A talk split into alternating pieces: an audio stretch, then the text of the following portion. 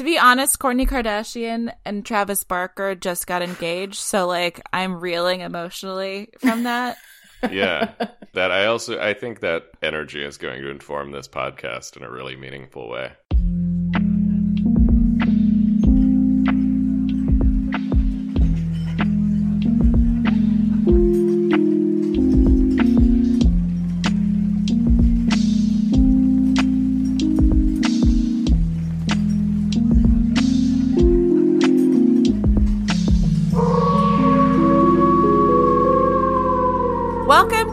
Watching Movies at the Bar, a podcast about bar movies and movie bars. As always, I am resident uh, lesbian vamptober librarian Bethy Squires, and with me, as always, is Thomas Grabinski.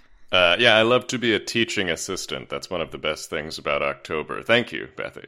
Speaking of learning, we have with us tonight assistant professor at Cal State Northridge, part-time drag performer, and all-around cool person, Alex Hollett. Thank you. Hi. Coming. Yeah, it's my pleasure to be here. I'm excited to talk about this film. I wanted you, Alex, to come here for Lesbian Vamptober because we met through queer theater and like weird camp mm. schlock, I would say. Yes, definitely. So this is in our wheelhouse. Yeah. this is back to our origin story. Alex's partner, Nikki, used to help operate this place in Bloomington called The Back Door, where I put on plays, and Nikki was in a few of them. I think the main one was they were uh, Rim Tiggins in the oh my god. one. yes. They had they had one word that they said the entire time and now i'm blanking on it. Me too. No. So you had two so words. It was like whatever man i think. Like it's just like different like man, whatever, whatever, man, yeah. whatever. Like there was a rousing speech that was just whatever and man and like different alternations. Yeah, definitely. It was a really good production. I remember being titillated. Thank you. I love when we kick off an episode and I know it's one for the Bloomington heads. Yeah. Uh, I feel like I feel like our audience, they love movies, but but most importantly, they love Bloomington, Indiana. I feel like our podcast is for locals only, but the locals of Los Angeles and Bloomington, Indiana. It's exclusive. And if anyone feels alienated by this, I'm not from Bloomington, um, but I'm inhaling the fumes. I love this. And I think you all are from Bloomington if you really think about it, because uh, there's a big Buddhist center there, and in a way where all children of the cosmos. So really, I think we're all cutters. That's what mm. you call people from Bloomington. I think I'd like to keep it a little bit more exclusive, actually. so this is. Cool. I'm not digging this. Yeah, this world harmony vibe going on right now. No, I'm kidding. Yeah, let's all be cutters. Which is not. Yeah, this. That's just because we cut limestone there. It's oh not. not weird. It's not self harm. We're no. not elevating the status of self harm on this podcast. No, this episode should have trigger warnings for blood play because we are talking about Vampiros Lesbos, which is a gory, horny phantasmagoria by Jess Franco, aka Jesus Franco, aka like five other alternate names. But before we get talking about that, Alex, what is your relationship to watching movies in bars or talking about movies in bars? How do you interact in that space? Yeah, well, I used to have a favorite bar that I went to when I lived in Chicago called the Boiler Room. And you go there and you get a slice of pizza and a shot of Jameson for like four bucks. And oh, always, no. yeah, I know, That's always. amazing. yeah, I don't know if they're still doing that, but uh, that was my my history. And there would always be, it's very dark, you know, and there would always be something playing in the background where you couldn't hear the words, right? And you're just like watching this play out on, on the screen. So I really like watching movies in bars when it's like that. I don't like going to bars to watch movies very often. Um, I actually went to a screening of The L Word here in Los Angeles at the Tropical or the Tropic or something. Um, and it was a mess. Couldn't hear anything. So it was just like, I either want to watch movies by myself at home. Was or it at the semi-tropic? Oh, the semi-tropic. Yes. Yeah. I saw the 2018. I saw Green Book win Best Picture there. So. oh my god. Fuck. That's my connection. We love Green Book on the pod. Uh, where Bethy and I both have Green Book uh, Blu-ray. oh my god! Yeah, I This have is your a- coming out. I have a tattoo of Viggo Mortensen housing an entire pizza. yeah. That shit's funny. That's that's one of like the funniest clips uh, in film of the last ten years. He folds an entire pizza in half, right? yeah, he shotguns it Liz Lemon style. Iconic. we love Viggo. He really went for it. I do love Viggo. I will always. I'm kind of medium on the Psycho remake that he's in, but I do love his tramp stamp and full backle shot in that movie. I don't know that I've seen that one. I've You only see seen him- the Vince Vaughn Psycho remake. Yeah, yeah, yeah. He, yeah. Viggo's in that. Viggo's in that. He plays like the the boyfriend of Anne Heche, and Huh. so like Oh to, yeah. to What a update throwback. to update like it was so crazy to see Marion Crane in her bra in like 1960 so to give that same level of shock the 1988 psycho has like a full ass shot of a gentleman and he has a tramp stamp so Equality. mhm. I I gotta watch that again. That sounds pretty cool. Yeah. I'm gonna have a, a, a Viggo marathon this weekend. Yeah, yeah. I, I, I gotta isolate all the horny shots in the Psycho remake. Um, Alex, the thing you said about the uh, four dollar pizza and Jameson combo just made me think about bar specials uh, Mhm. for the, the the frugal bar goer, and I feel like those a lot of the ones that I loved when I first moved to LA have since disappeared. But there was a bar called the Gold Room in Echo Park that was like a real dive down the street from the Echo, and you could get a Bud Light and a shot of well tequila for five dollars, Whoa. um, which is a broke person who liked to go out before going to see bands at the Echo. That was amazing. I would like spend ten dollars and be uh, really cruising, and would just kind of walk down the street. Um, R.I.P. to the Gold Room. R.I.P. well HMS Bounty still has six dollars Tecate and well either tequila or whiskey so Oh shit! I didn't know that. oh yeah the wise man special Hmm. Yeah, I gotta go. Be there tomorrow. We've said it a dozen times uh, on the podcast, but the prototype for perfect bar movie, Alexander Skarsgård Tarzan. You'd never watch it otherwise. Yeah, it's no very way. shiny. Lots Mm. of like Alexander Skarsgård's skin contrasts nicely against the background of the jungle, so it's always easy to sort of read where he is. Mm. Yeah. This is a nice segue, too, into thinking about vampires since he was in uh, True Blood. Oh yeah, he was. uh Oh god, what was his name? Jeez, I don't even fucking The other know. one was named not, Bill. Not Bill. not Bill. We did trivia last Monday, and Bethy had to reach deep into the recesses of her brain to remember what Anna Paquin was called in that show. Oh, Sookie. It yeah, Yeah. and he because Bill the vampire would always call her Sucky because he said it like with a Sucky. How you doing there, Sucky? Yeah, very breathlessly. He breathlessly. was so southern. Very dramatically. Yeah. Yes, speaking of vampires, speaking of bar movies, this movie Vampiros Lesbos I think is close to being a perfect bar movie, but there is a s- maybe too much bush. it was it was pretty epic.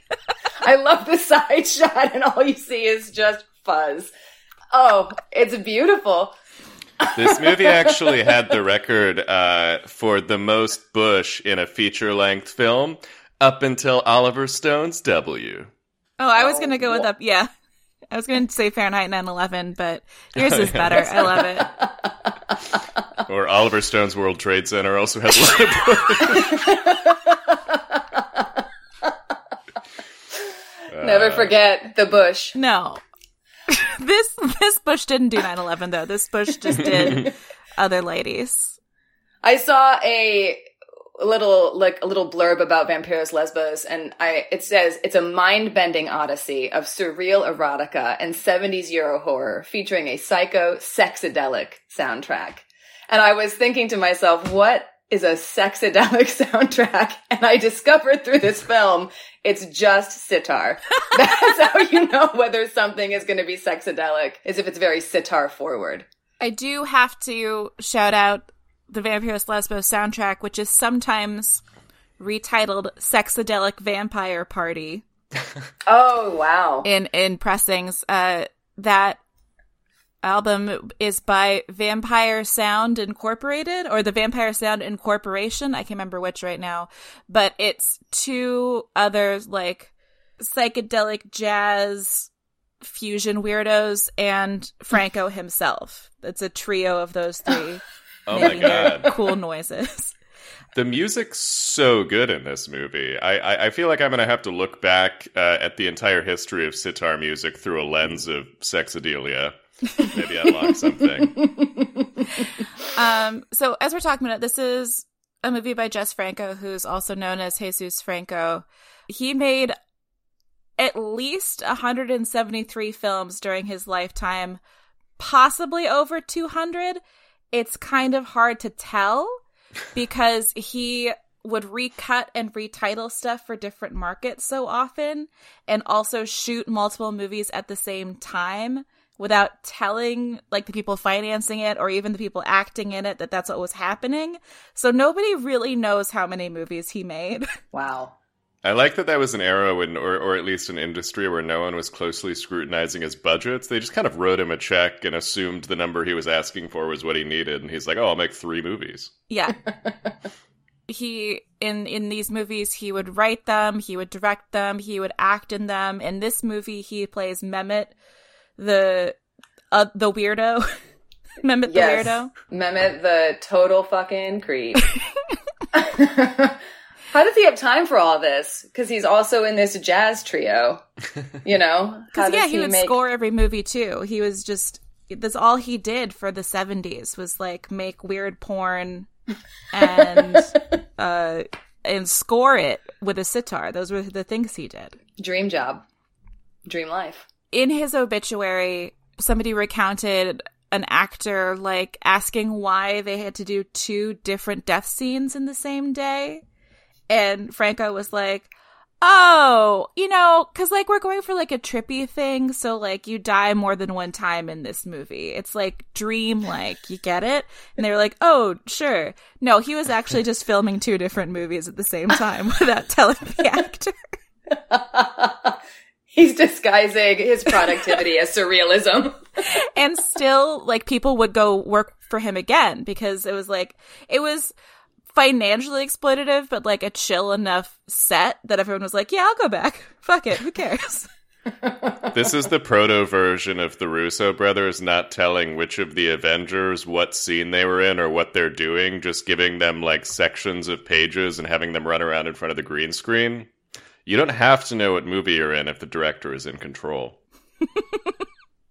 give the director control. I actually didn't know that that's how they did that. Uh, there were there were sections in the like final two where they like didn't want to leak key plot details, and so they basically had people isolated. And wow, that's that's good filmmaking. Trust no bitch. Uh, so this the one, motto. this movie, Vampiros Lesbos, is uh, Jess Franco's first lesbian vampire movie, and it was a theme to which he would return often. Would you believe? uh, it's one of the few that stars what what is going to be like his biggest star, Soledad Miranda, who is just incredible in this movie. She plays the Countess Car- Carody. Mm. But tragically, Miranda died in a car crash like the year this movie came out. She had just signed a contract to make more movies with Franco and then died in a car wreck. And uh, Franco wound up finding this other like starlet and working with her for like 20 years and then around then is when she divorced her husband and married Franco, and then she starred in like 20 more movies for like tw- for 20 more years with him. Basically, he made this guy uh made 200 movies, half of which were porn starring his own wife. I love him. Original wife guy. Yeah. So I had seen this movie back in college and loved it, and actually had a dream that I had made a remake of my own. So I wound up making a remake, like of just the like cabaret dance scene. Mm. I like mm. did a version of that for a photography class. I did like stop motion, sort of like still photography of somebody finding a mannequin and dressing it, and then the mannequin comes to life. So that's somewhere on the internet. I can't find it, but it's scored to the White Stripes We're Gonna Be Friends. so, and it's got like real bad sepia filter on it because I had just learned how to use Photoshop. So, I'm gonna search this out. yeah, internet sleuths get cracking. So we know that I'm already a fan. Um, Mm. Alex, you had to watch this for the podcast. You had uh, an array of uh, lesbian vampire movies to choose from, and we settled on Vampiros Lesbos. How did you find it? How did I find it? As in, did I love it? Did you? um, I loved thinking through it. I'll say that, and I thought it was visually, aesthetically pleasing. Um, I have many questions that I wrote down for myself because I did take notes as I was watching, and I counted all of the red objects that I could see, of which there were many. And one of my favorite, I'm going to call it a character in the film, is that like red yarn macrame thing that's dripping from the ceiling. I'm obsessed with it. I want to find something like it so I can creepily put it in my own home. Um, yeah, I think that there's, it's rich is what I'll say. It's a rich film. Yeah, much like. New York is a character in Woody Allen movies. The weird tasseled ceiling in the basement of the island castle of the Countess Carody is a character in Vampiros Lesbos. Uh, Thomas, how did you like this movie? I I quite liked it, and I think I had incorrect expectations for what it was. I I I mistakenly lumped this in with a lot of movies you like, Bethy, that you tell me are not good. Um, but you like them for uh, the, the the like kitsch factor or like a way that they're deeply strange, and so I just presume that's what this movie was. And obviously, there is a silliness to it um, and a re- real like queer camp. But I, I I was struck by how cool it was. I think the music's amazing. I think the visual language is very interesting. I think all of the like pans and weird zooms that are all Mm. kind of loose uh, give the movie a really unique feel. But the performance of Nadine when she's doing her kind of erotic show to lure potential partners, all of that almost feels like a Derek Jarman movie or something. I felt like I was watching like Wittgenstein or like Edward II. I don't know. I thought the movie was really cool. Yeah, I think that Soledad Miranda's performance is so incredible in this movie. She is just so like electric. Like you believe that she's been alive for a hundred, like four hundred years. You're like, yeah, that makes sense. You have an otherworldly nature to you that I think comes from centuries of experience. Mm. I will say that my experience watching it was a little bit weird because I unfortunately had to rent it on Amazon Prime, and the, and what they have is so this is a French film if I'm understanding this correctly, but I watched it dubbed in German and then translated into English. So I was seeing it a little bit removed from the original original version. I'm not sure how much I missed. And it was also strange because, you know, the scene would be over and it would be moving on to a new new scene, but I would still be catching up in the dialogue because the translations were coming across the screen so slowly. So Yeah, the subtitles are slow on that one. This movie isn't French. It's I think every other nationality though. Oh. Franco is Spanish. The movie was financed by Germans. It's shot in Turkey. The lead, Ewa Stromberg, is Swedish. Miranda is Spanish. I Mm. think everybody spoke their native language and then people got dubbers in to dub whatever language they wanted to distribute it in. So there is not, I don't think, a definitive language you're supposed to see it in. Because if you watch like the the movie, I also watched the German version, and the mouth flaps do not match up in the slightest to what's going Oh, what no. people are saying. Right. I was like, here's a clue. no, I think I think Eva is speaking Swedish, and Miranda is maybe speaking Spanish, and then the, they're both being dubbed into German and then translated into English, and I think that's beautiful. I think that German one is like the accepted version or the one that's like in widest distribution Yeah. because I Mm. this was a rare thing where I didn't realize it was streaming and so I bought the Severin DVD um, and that is the the German version. Okay. So we all had the same experience. Yeah, for all the heads out there, this movie is available on DVD. I think it's Blu-ray too. Yeah. I said I think Uh, it's Blu-ray not, DVD. It's not on Blue yet. That's why oh I got no. the DVD. Oh, okay. Criterion. but it's pretty good transfer. Get on it. should we try and explain the plot? Does the plot matter in this movie? I think it might be a useful framework for listeners, and then we can deconstruct from there. Sure. Should I should I give it a shot, or Alex, do you want to try? You can give it a shot, and then maybe we can jump in if we need to stitch any more fabric yeah, together. because it's It's convoluted. is what I'll say. disjointed is Yeah. generous. Um, but okay, so we open in an Istanbul titty bar. I'm not exactly nightclub, unclear. Uh, where a woman is doing. It's not exactly a striptease. It's like a performance art piece about. It feels like it's kind of about the mm, the way the male gaze brings life to certain people who are defined by it. Like by looking at and Mm. by desiring a person, you become more alive than you were previously. But I could be reading too much into it anyway. Uh, a woman named Linda is watching the performance with her boyfriend Omar, and she is staring at it with what I called in my notes gay unease.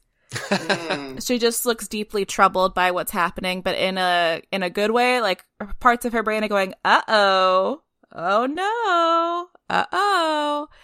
And this scene like without really transitioning then becomes a dream that she's having where she sees uh zooming in on a scorpion and some like roof tits like a building that has sort of like conical boob like uh roofs Oh, I missed the building boobs. i love to go them. back i love the rewatch. roof titties uh, Alex, remember, it's on DVD. okay. not blu-ray yet we're getting there I need those high def titties. building titties. uh she's seeing and then she sees the this woman and there's blood on a wall and she hears a husky voice going linda linda. And it turns out she has been recounting this recurring dream to her psychiatrist. And she explains that she has had multiple so she's had this dream many times and she's often orgasmed during it but she's very scared of the dream and her psychologist who is not taking notes is just drawing little doodles My favorite part. Oh my god! I was like, "Is that a dog?" Certainly no dog in that dream. It was incredible to see that drawing. That also felt to me like an overt comedic beat, but as the scene Mhm. went on, it became clear that it wasn't. I That think was it just was. kind of his strange note taking. Oh, okay. I think he was just like a bad doctor, and that's like part of it. But he he prescribes her a lover. It's like you, what the problem is that you need to get laid better than your boyfriend is doing. Mm-hmm. so, having dreamt about uh, this woman several times and then seeing her do a striptease, Linda goes to this island where she meets this woman, uh, the Countess Nadine Carody, for the first time officially. Mm. and they have an instant connection. Question mark? Uh, there's an issue with this woman's inheritance. She has gotten a huge amount of money from Dracula. Uh, the one and only. but there's like issues with like with making sure that it's like it's like intestate or something. There's something wrong with there's something wrong with Dracula's will, and that's Linda is here to fix that. also, her assets are uniquely complicated, is also my understanding. Yeah, because it's like uh graveyard dirt, a coffin, many red scarves, just, you know, morpho. These are all part of it. Morpho. Inexplicable morpho. So, but before they can do any business, they decide to go skinny dipping. Oh man. Can I tell you that this was one of the scenes that almost took me out of it completely because I realized that I've never seen a film where a vampire has run for pleasure before. Hmm. And I found it very undignified. I was not a fan. It was like, and how they had the women run is like how they had women run at that time, which is kind of like nobody's engaging their core, right? Right. So we're just watching these women kind of like stumble and giggle to the sea and their hands are flapping. And I just was like, Nadine would never run like that. Nadine saunters, you know, Nadine prowls, but she does not giggle and run. Anyway, I was perturbed. I was perturbed by how much sand I think got inside Nadine during that scene once they're laying out on the beach. She is like covered in sand in every part of her body. And I was like, oh, she's going to be showering for like a week to get that out. Yeah, that was fascinating to me too because she doesn't take her swimsuit off to go skinny dipping like Linda does. She waits until she's rolling around in the sand to get naked. Interesting choice for someone with a vulva. So uh, once the traditional skinny dipping before business is completed, they have a drink before business, and that drink knocks Linda out. Linda wakes up like slightly entranced. She and Nadine have sex, but Linda ends up waking up days later in a sanitarium Mm, after this. hmm Oh wait, no, she wakes up. That's right. She wakes up after after their lovemaking and sees what seems like Nadine dead in a pool and like freaks out Oh. and then wakes up 3 days later in a sanitarium. True. When when did we get introduced to Agra? Just then. Okay, at the sanitarium for the first time. At the Okay. sanitarium there's the only people who are patients at the sanitarium appear to be the the horny victims of this vampiress. I was telling Nikki, I was like trying to describe Agra, and I was like, she is the most passive yet horniest bottom I think I've ever seen on film. Just rolling around. Wow, could not get a handle on her. Yes. you can never tell whether it's a good writhe or a bad writhe with her.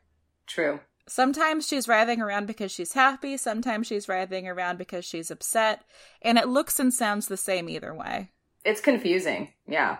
Linda starts getting treated by this doctor who seems to also be a vampire expert, as well as owning some sort of private hospital in Turkey. Seems like a normal guy.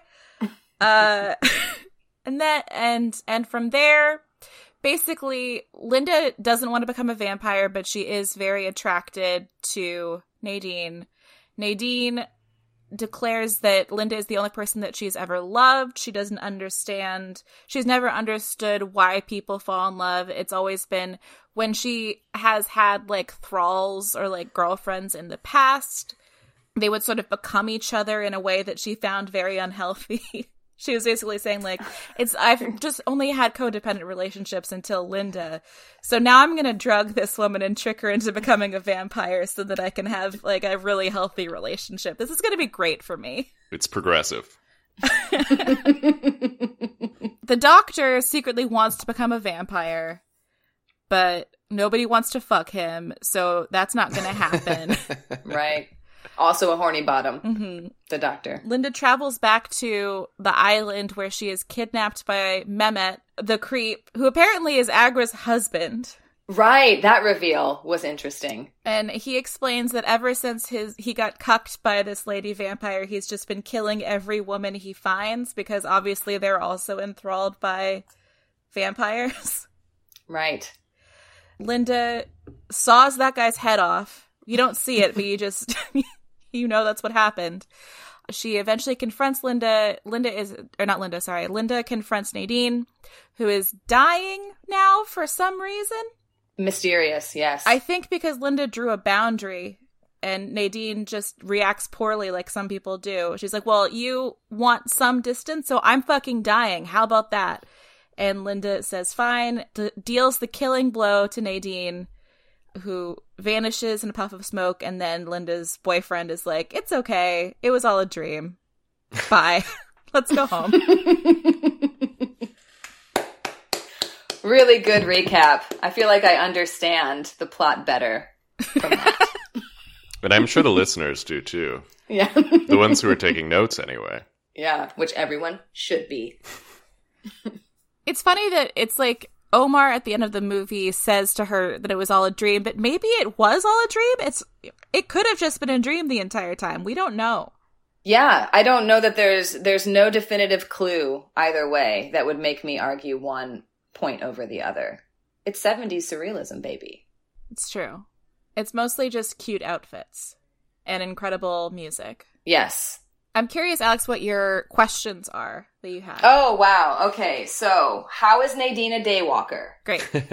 Clown dildo question mark? The clown dildo scene is my favorite scene in the movie. we should address the clown dildo. Let's let's pause. Let's put a pin in your other questions and Okay, really- we'll come back to those. Yes. Let's unpack this. let's drill down on the clown dildo. the edit of the movie is so disorienting and kind of mesmerizing, and that was one of the cuts that I found to be unreal because you've got the scene where Nadine is having sex, and then suddenly, who who's in bed with the clown bedside? Agra.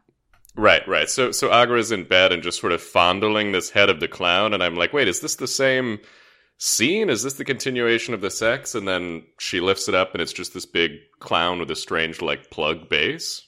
Yeah, it's honestly too big, I would think, and way too ruffled for insertion. It has like a it, the, it's so it looks like a butt plug, but like the size of a human forearm. Yeah. The Painted size of like a fire hydrant. Yes. It's disturbing. painted like a say the clown with like a ruff around it, like a Jacobean ruff around the neck. And so like none of that is for for getting inside you, and yet why is it shaped like that if not for that? Right. There always there must always be a phallus. You know, it has to be a part of the the narrative in some way. But I don't know why it has to be a ruffled clown phallus. I really I was trying to think I was like where what led us here? What were the other clues that brought us to this moment and I cannot trace it back.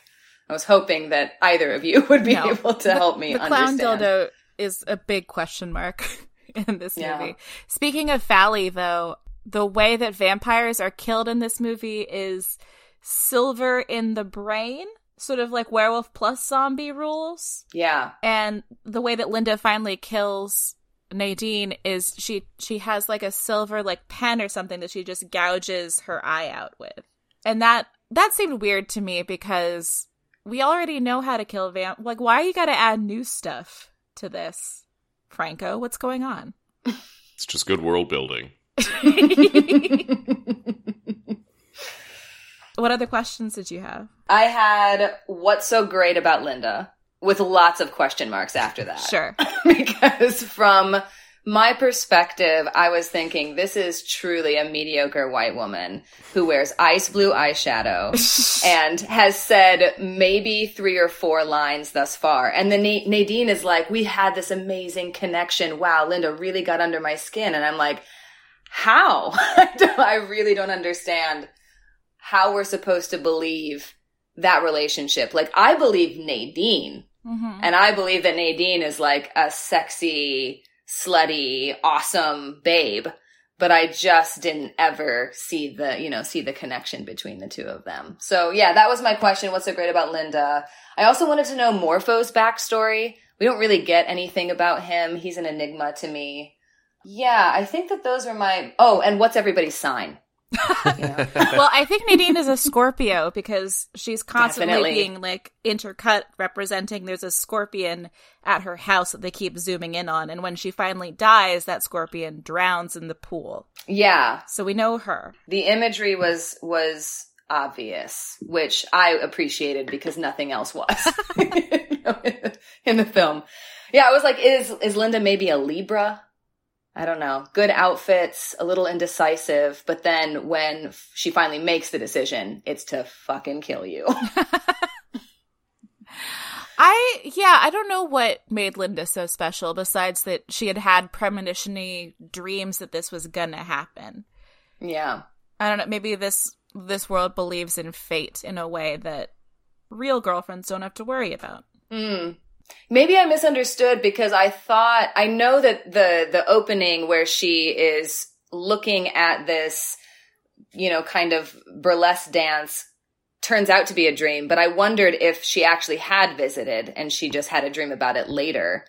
Because we know that Nadine is like glamoring her. Right. So I didn't know if maybe she had had a previous experience that she just didn't remember. I thought she had had recurring dreams with Nadine in it. And then when she went to the nightclub with her boyfriend, she was like, That's the girl from my dreams. What? Oh. And then her psychologist was like, Everybody has crazy premonition dreams. You just need to get laid. Thomas, what do you think? What's up with Linda? I think Linda's blonde, you know. Um, I think she's one of the main characters in the movie. Uh, I think it's it's kind of at an intersection of those two things, right? Like she doesn't need to have any other qualifications for I don't I, I don't think that there is like a real depth of character in this movie across the board. I think it's more Yeah. of a like a tonal piece than Mhm. anything. So I I forgive that stuff, but yeah, I, I I do think there's a version of this story that maybe demands answers to these questions. Maybe not this one. I'm also curious about Morpho. If we didn't if I didn't say it earlier, Morpho is like Nadine's Renfield, just like a little assistant guy. But when he stabs himself in the heart with a silver knife or whatever, he also vanishes. So like what was Morpho? Right. Was he just one of those spirits of the night that are being referenced? He's also a vampire. We never saw him drink blood. He was always just like watching from somewhere else, and then there would be a zoom in on his eyes. Yeah. So you get the feeling that he's really jealous. I got the feeling that he was jealous and possessive of Nadine, but nothing beyond. Yeah, I get the sense that he's sort of like a stand-in for like a male audience and that's Mm. like some of the some of the sexy times is there to be performed for him. Like that's his Mm. function sort of dramaturgically is to represent like a passive male viewer of this cuz he's not upset by it like Mehmet is and he's not trying to get in like he's not trying to sidle his way in like the guy who runs the sanitarium or the boyfriend. He's just sort of like hey what's up? He he's Yeah. a he's a male feminist. Him and dracula are male feminists. yeah, do you did either of you have a sense of what the message behind this film is? I was trying to parse that out. What's the point? Besides being totally groovy. I mean, to to me, it feels largely fetishistic on, on, on the part of Franco, and I, I don't think in in a way that diminishes the work. I think part of what makes it fun is the strange intersection of the artful filmmaking and his weird sort of fetish perspective. But I, I didn't find it to be like an overly thematic film. Mm. Bethy, what do you think? I, I suspect you have a strong perspective on this. i think that to just franco a close-up on a scorpion is as cool as a lot of bush is as cool Mm. as a scarf is as cool as the the tasseled ceiling like he is an aesthete almost as much as he is a horn dog and and I like it. I think that it is a openness to it. I don't know. It's interesting. It's it's a horror movie, and sexy horror movies can sometimes feel mm, conservative because they're punishing people for having sex. But this movie isn't necessarily punishing anybody for having sex. It's more just like sometimes weird stuff happens, and you might as well get some before you get murdered or turned into a vampire or something. Mm. I, I like how non sort of narrative and character anchored it is. I like that it is just a series of cohesive and striking compositions. I feel like it's a movie that I would play in the background while like Mhm. hanging out with friends or having a party, which I think in many ways makes it a great movie for this podcast. But I, I think it's something that I'll revisit a lot passively. Yeah, I think that this is a film that I would put on when I was doing like a mushroom trip and just bask in the sitar, bask in the bush, bask in the red everything. And also, I really like there were some, I think, filters. I don't. I'm not a cinephile the way the two of you you are, but I was looking at like when this the sun is like blazing like hot pink. Mm. You know, a couple of times over the sea, and I was like, I have seen a sun look like that before, but it has been because of fire season. You know, it's like a very bad air quality. I think it was like the smog of Istanbul at the time. Mm, Like yeah. I think something that's like we're not talking about so much is that this movie is set during the like groovy period of Turkish history. Mhm. Like before certain uh Islamic revolutionary things happened across the Arab world, Turkey was at this point was extremely westernized, was extremely swinging, was full of mini skirts. Um Actually, wait, hold on a second. Beth is running to Istanbul. Yeah, I was gonna say, gonna bring back an original photo from Istanbul that she just took. This is an ad from a Turkish newspaper from maybe like five years before this movie comes out. Mm. So that's Ethan Hawke on the right. right? We'll we'll, um, we'll post a picture of this on the Instagram. I do not speak Turkish, but I think it's an ad for this bar. Mm-hmm. Um, my dad gave this to me because he was born in Turkey.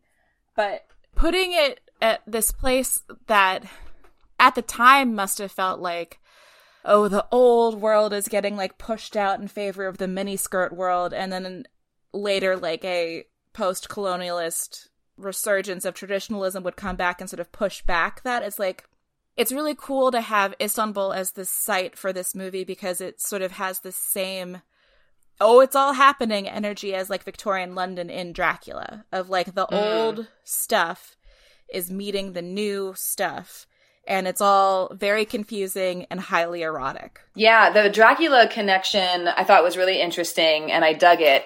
And the fact that like Linda is having those dreams, I think is a direct reference to Dracula because don't the characters in Dracula have the same sort of compulsion or the same sort of dreams that are kind of eerie and they don't know what's going on.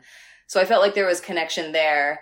But the thing that struck me that I that I keep thinking about was the fact that Nadine's backstory is so violent. Like the mm-hmm. reason that she gets turned into a vampire is because she's being sexually assaulted and raped by soldiers, if I'm remembering that correctly. Yeah.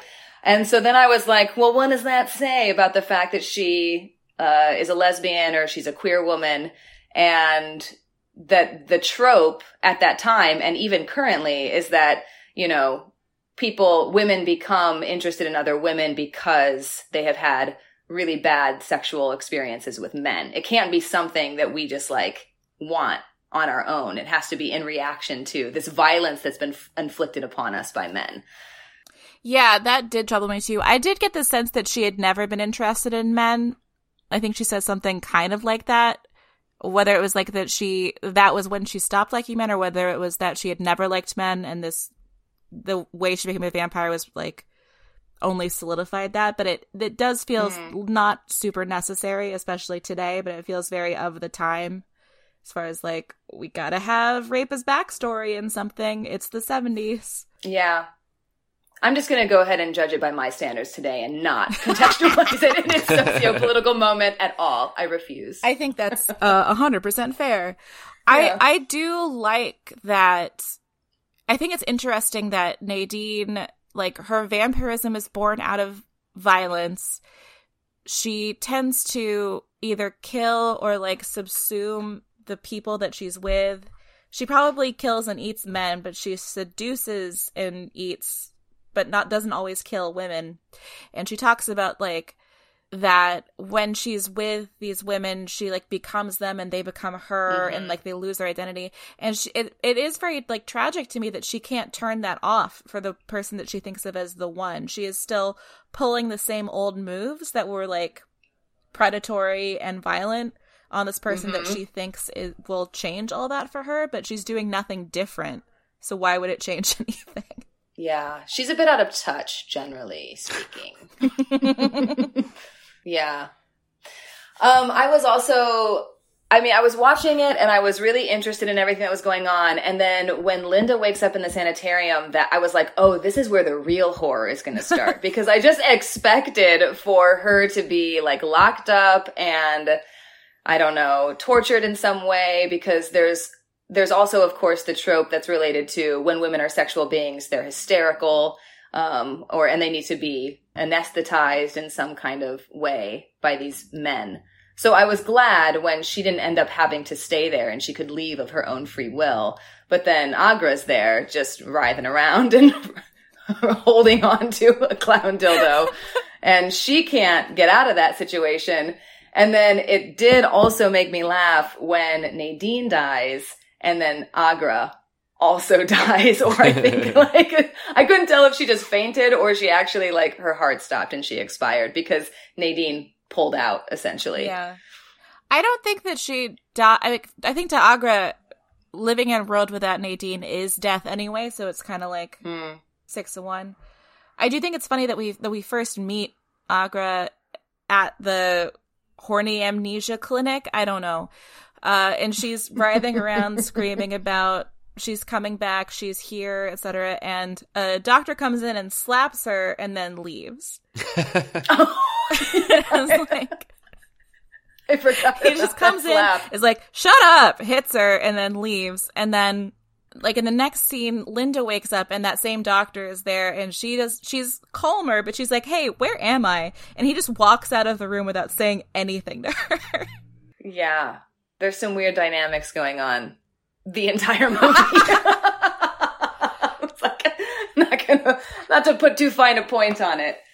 Yeah, those those dudes. I mean, I think that there was something about like the ineptitude of men that was being commented on. I don't know if intentionally so, maybe, because I, I, think that the director considers himself to be a feminist. I would imagine, possibly. Right? Like, I don't know. I was just thinking, like, I think that he thinks that he's making a film about like sexual empowerment, women's sexual empowerment specifically, but it's also difficult when like you have literal lesbianism happening, but then also vampirism can be related to and inscribed and read through the lens of homosexuality, you know, and some tropes. Like it's difficult when things are literal and figurative within the same film. Yeah.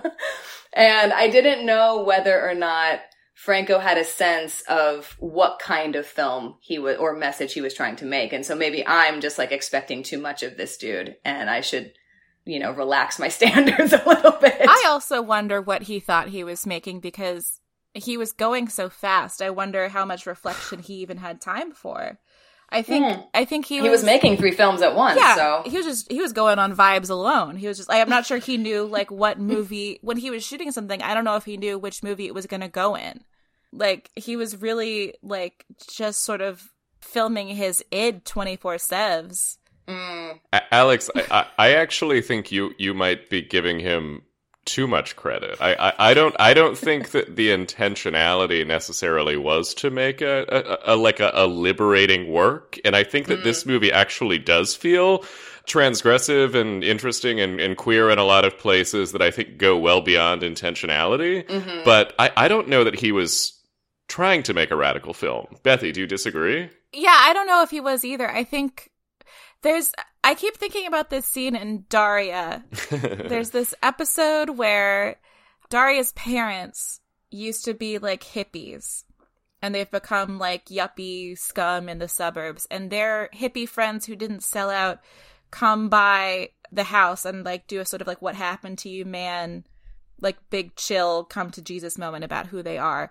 And in two different scenes the the two wives sort of like complain that the men aren't doing any work at all. They're just drinking outside. And are like, you need to come in here and help us with this. And the guys say to each other, the girls are getting liberated, man. Far out. Like they they love that it's happening, but they also will not change anything about what they're doing. Like as long as it changes nothing, this is awesome. And I feel like that's sort of the energy of this movie. I can yeah, I can see that. And then, you know, at the end when Linda does kill Nadine and goes back to her apparently subpar lover. and they're like on the boat together, you know, going back to the main to the mainland. I just felt disappointed, you know. I was like, why did why'd it have to be that way, Franco? Why can't we not go back to the man and the heterosexual relationship that sounds and seems very unsatisfying? Sucks. Yeah, Linda wasn't ready. No. But yeah. also, she didn't have any choice in the relationship. So yeah, I am sort of setting it up like the relationship between Nadine and Linda was good, and it was not at all. It was coercive and rapey and all of the things that you don't want a relationship to be. But I feel like they they broke up on good terms. Weirdly, for someone who stabbed someone else mm-hmm. in the mm-hmm. eye, like she's like mm-hmm. Linda is like I'm gonna or Nadine is like I'm gonna die without you, and Linda's like, well, I don't want to be with you, and Nadine's like, well, I guess I have to die then. And they, they all seem kind of fine with it. It was like a really good breakup that resulted in one member of the party li- literally vanishing as if they had never existed. if only my exes would do that too. I was really glad everyone was so pragmatic about things. Yeah.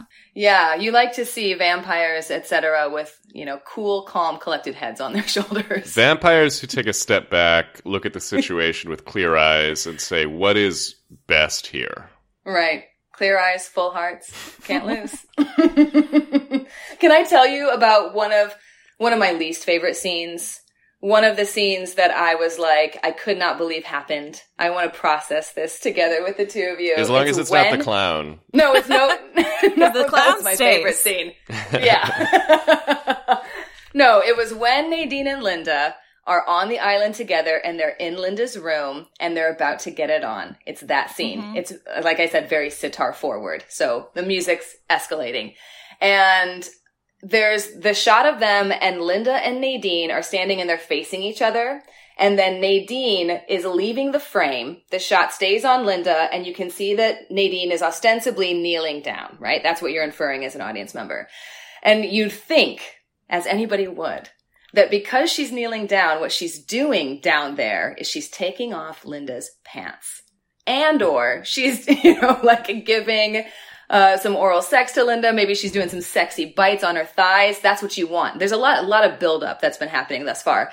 And then what you see instead is a cut to Nadine kneeling on the ground, grabbing Linda's hands and pulling Linda down to kneel with her on the ground. And I was like, so enraged by the fact that this was, it was just a shot of somebody helping somebody else down to the ground. I was, I was blown away. I could not believe that that was the choice. That scene is So anyway. incredible because after that they do get naked and like dating does go down on Linda, but lying down on the ground when there is a bed A bed. six inches away from where they are. right.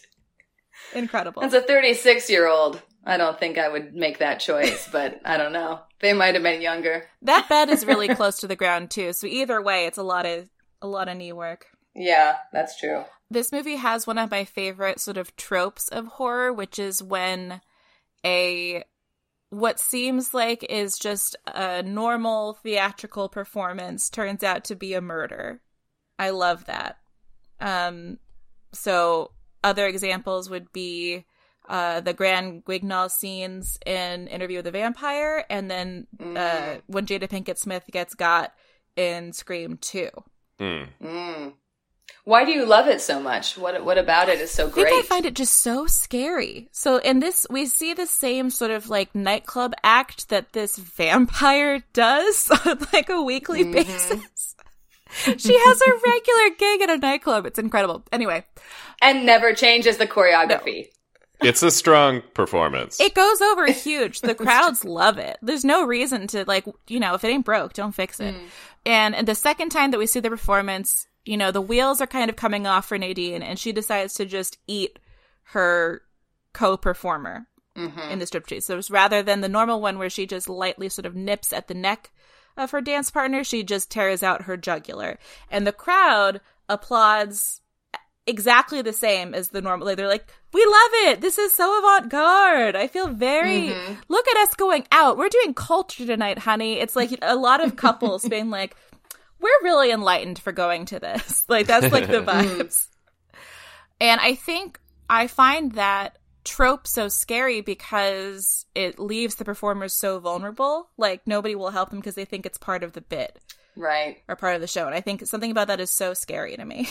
I think it's a good commentary on just desensitization and and when you consume enough of a simulated act, you you don't always clock when it's no longer simulated. This Mm. what I said is not smart, but it's a starting point. Um, oh, Phantom of the Paradise has it too. When beef dies, Right. Bethy, are you worried as someone who has staged things and acted in them before that this might happen to you? Uh, as somebody who's done long form improv places with like a lot of info, bro, info, the I can't talk, a lot of improv bros. Yeah, I'm worried that a line might get crossed sometime when I'm on stage and no one will help me for sure. Yeah. Yeah. I'm laughing, but that's actually terrifying. Like, Not cool or cute. I don't think anybody is gonna do an elaborate sex murder at me on stage though. This conversation's just making me glad I wasn't murdered for real in my high school production of Arsenic and Old Lace. oh, that would have been the time. Could have been cool. Could have been really cool. Is there a video of that like there is for Guys and Dolls? Oh yeah, yeah, yeah. We'll put it on the wall at Monty at my next birthday. For longtime listeners, they might remember that uh, at Thomas's birthday one time, somebody projected his high school production of Guys and Dolls on the wall of Monty Bar in downtown LA. Without telling me. Yeah. Once again, this is Wow. locals only for this podcast. After the third person walked up and said, "You're good at uh, doing heel clicks, aren't you?" I was like, "What, what the fuck are people talking about?" And then when I turned and looked, I was mortified. What a thing to experience. That's also love, though, Tom. You know. That's true. It, I, I, it, it came from a place of warmth, but also wanting to roast me, and that's fine. Everyone needs to be roasted. I think we're about to the end of the conversation. My only my only nagging question is what's up with that spooky kite? Oh, the kite. Yeah, what do we think the kite's about? Well, I was wondering, I was like, at the end, because you see it again, I thought, you know, is it maybe Nadine's spirit kind of flying free? But obviously it couldn't be because it's still tethered to something and cannot be, cannot go into the, into the air, fly into the sun, so to speak. So I had no idea what was going on with that. I was like, was it just literally another object that was red, that was around the area? And he's like, point the camera at that, baby. You know, I didn't know what the, what the reasoning was. Thomas, what do you think about the kite? Uh, to me, it's just like the scorpion or any uh, number of other sort of polysemous images in this movie that allow for a profound subjective experience. Yeah. Uh, I didn't think that much about it. because like I feel like the scorpion and the moth are kind of obvious sort of stand-ins for the characters. Like to me, Mm-hmm. they they seem mono. See, what was that word? Polysemous. They're monosemous. to me. Polysemy meaning, you know, multiple interpretations. I guessed that's what that meant. So I had a more, yeah, monosemous view of the scorpion. It's like, oh, that's Nadine and the moth. Oh, that's Linda. Is the kite Morpho? Is the kite their love? Is the kite. Colin called it a sky boob. I thought that was reaching. It didn't have a didn't have a nipple on it that I saw. It looked like a sperm more than a boob. Mm, yeah. Is it Dracula? Is it the unseen presence of Dracula? Sort of looming over everything. Yeah. I'm gonna go with that one. That one sounds good to me. Or a representation of the indomitable spirit of the divine feminine. Absolutely. Up and up, up and up, no no ceiling in sight. But also firmly planted on the ground by whoever's holding the string and will not let it go. But in the event that one day they let go, ah, yes. But then the eventually it'll fall. It's the tension between the ground and the air that makes a kite go. I don't know if you guys know this, but there is currently a kite show at Disney's Animal Kingdom where they've made a little little character kites that they fly around using jet skis. So like the the the kite rides behind a guy in a jet ski and like the resistance from the speed of the boat is what lifts the kite aloft. whoa. But what they didn't take into account when designing this show is that Florida has its own wind that might not be going the direction that the Disney Corporation wants it to go. So they're like, they keep. The kites just keep sort of like falling on each other or like onto the jet ski guy, or people are like falling off of their jet skis. Uh, so if you want a companion piece to this movie, I would recommend just Googling uh, Disney kite fails and just watching a bunch of jet skis flip uh, while a like half deflated Timon sinks into the ocean. Oh wow. Oh, Hakuna Matata. Bye. Bye. I don't like to rip on entire entire states, but that does sound like kind of like what I've heard Florida is. You know, That c- also the audacity to have its own wind. Can you imagine? you can't create wind. Wait, Bethy, so as not necessarily the culmination, but maybe the the core text of your uh, lesbian vamptober, is there is there any way that you'd like to wrap this up? I think this is this was probably the foundational text for my lesbian vampire fascination. Like this was maybe the 1st mm-hmm. lesbian vampire movie I ever saw, and then I was like, oh wait, there's like so many of these. What's even going on? Mm-hmm. So this is like your root. Yeah. so, but I'm a cheerleader. It This is my root. this is what turned me gay. We figured it out. I think I, it's just something really interesting about like movie dudes really likes the idea of uh, women loving each other being as predatory and murderous as when men love women. Yes.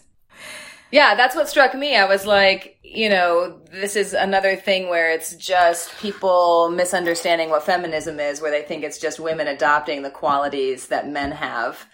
And so that's why when I was watching it, I was like, what is actually happening here? what's the real, what's the real story? But I will do uh, what Tom did, which is just, you know, disassociate myself from any kind of coherent. oh, just disassociate completely. I think that's the goal. yeah, right. Vibe so hard, you just leave this mortal coil. Like a And then kite. you become the kite. Yeah.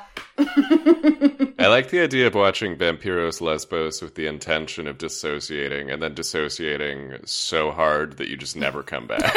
yes. your body is just on the couch, eyes open, staring at the TV, and your spirit is somewhere else, miles, worlds away. Could be cool. Could be It'd cool. be fun. I will say this would be a film that I would like to see at a bar if I was eating a slice of pizza and shooting Jameson. And with that, I think we did it, guys. That's a podcast. Home run. Alex, if people want to look at your actual scholarship or your internet presence, where should people look you up? Oh, you can do a little, like a basic Google search of me, Alexandria Hollett, two L's, two T's, and a lot of stuff will come up that you can find readily available and for free on the interwebs. Are we talking syllabi? uh, you would need to email me for that, but my email, my email is on the internet too for you to find. All right. And Thomas, where should people look for you online? Um, you can find me on Twitter at handsome underscore pal. And we have a, a, a Twitter for the show, which is at movie bar pod. Mm-hmm. And our Instagram yeah. is at moviebar underscore pod. If you want to look at what I do internet wise, You do. You don't want to miss what Bethy's doing online. Don't sleep on it. I'm at BethyBSQU on Twitter and at Bethy Squires on Instagram. And I would just like to say, as we close this out, that I have been drinking a free bottle of Vanderpump Chardonnay this whole podcast record. Oh, wow. You really buried High the life. lead, Bethy. You did. Full I was just drinking stupid water. full wine review in the next episode. I can tell you about all of the notes and the finish and the timbre and all that wine shit. That's for next time. Any blood? Any blood? No, it was it was white wine, so it'd have to be bile, I think, or some other like eye goo. I don't know, some other fluid that isn't that is white. Come. Yeah. Thanks for listening. Cool. Bye. Next time we'll talk about your dissertation, Bethy, which is the uh, Vanderpump vampirism. Vamper pump.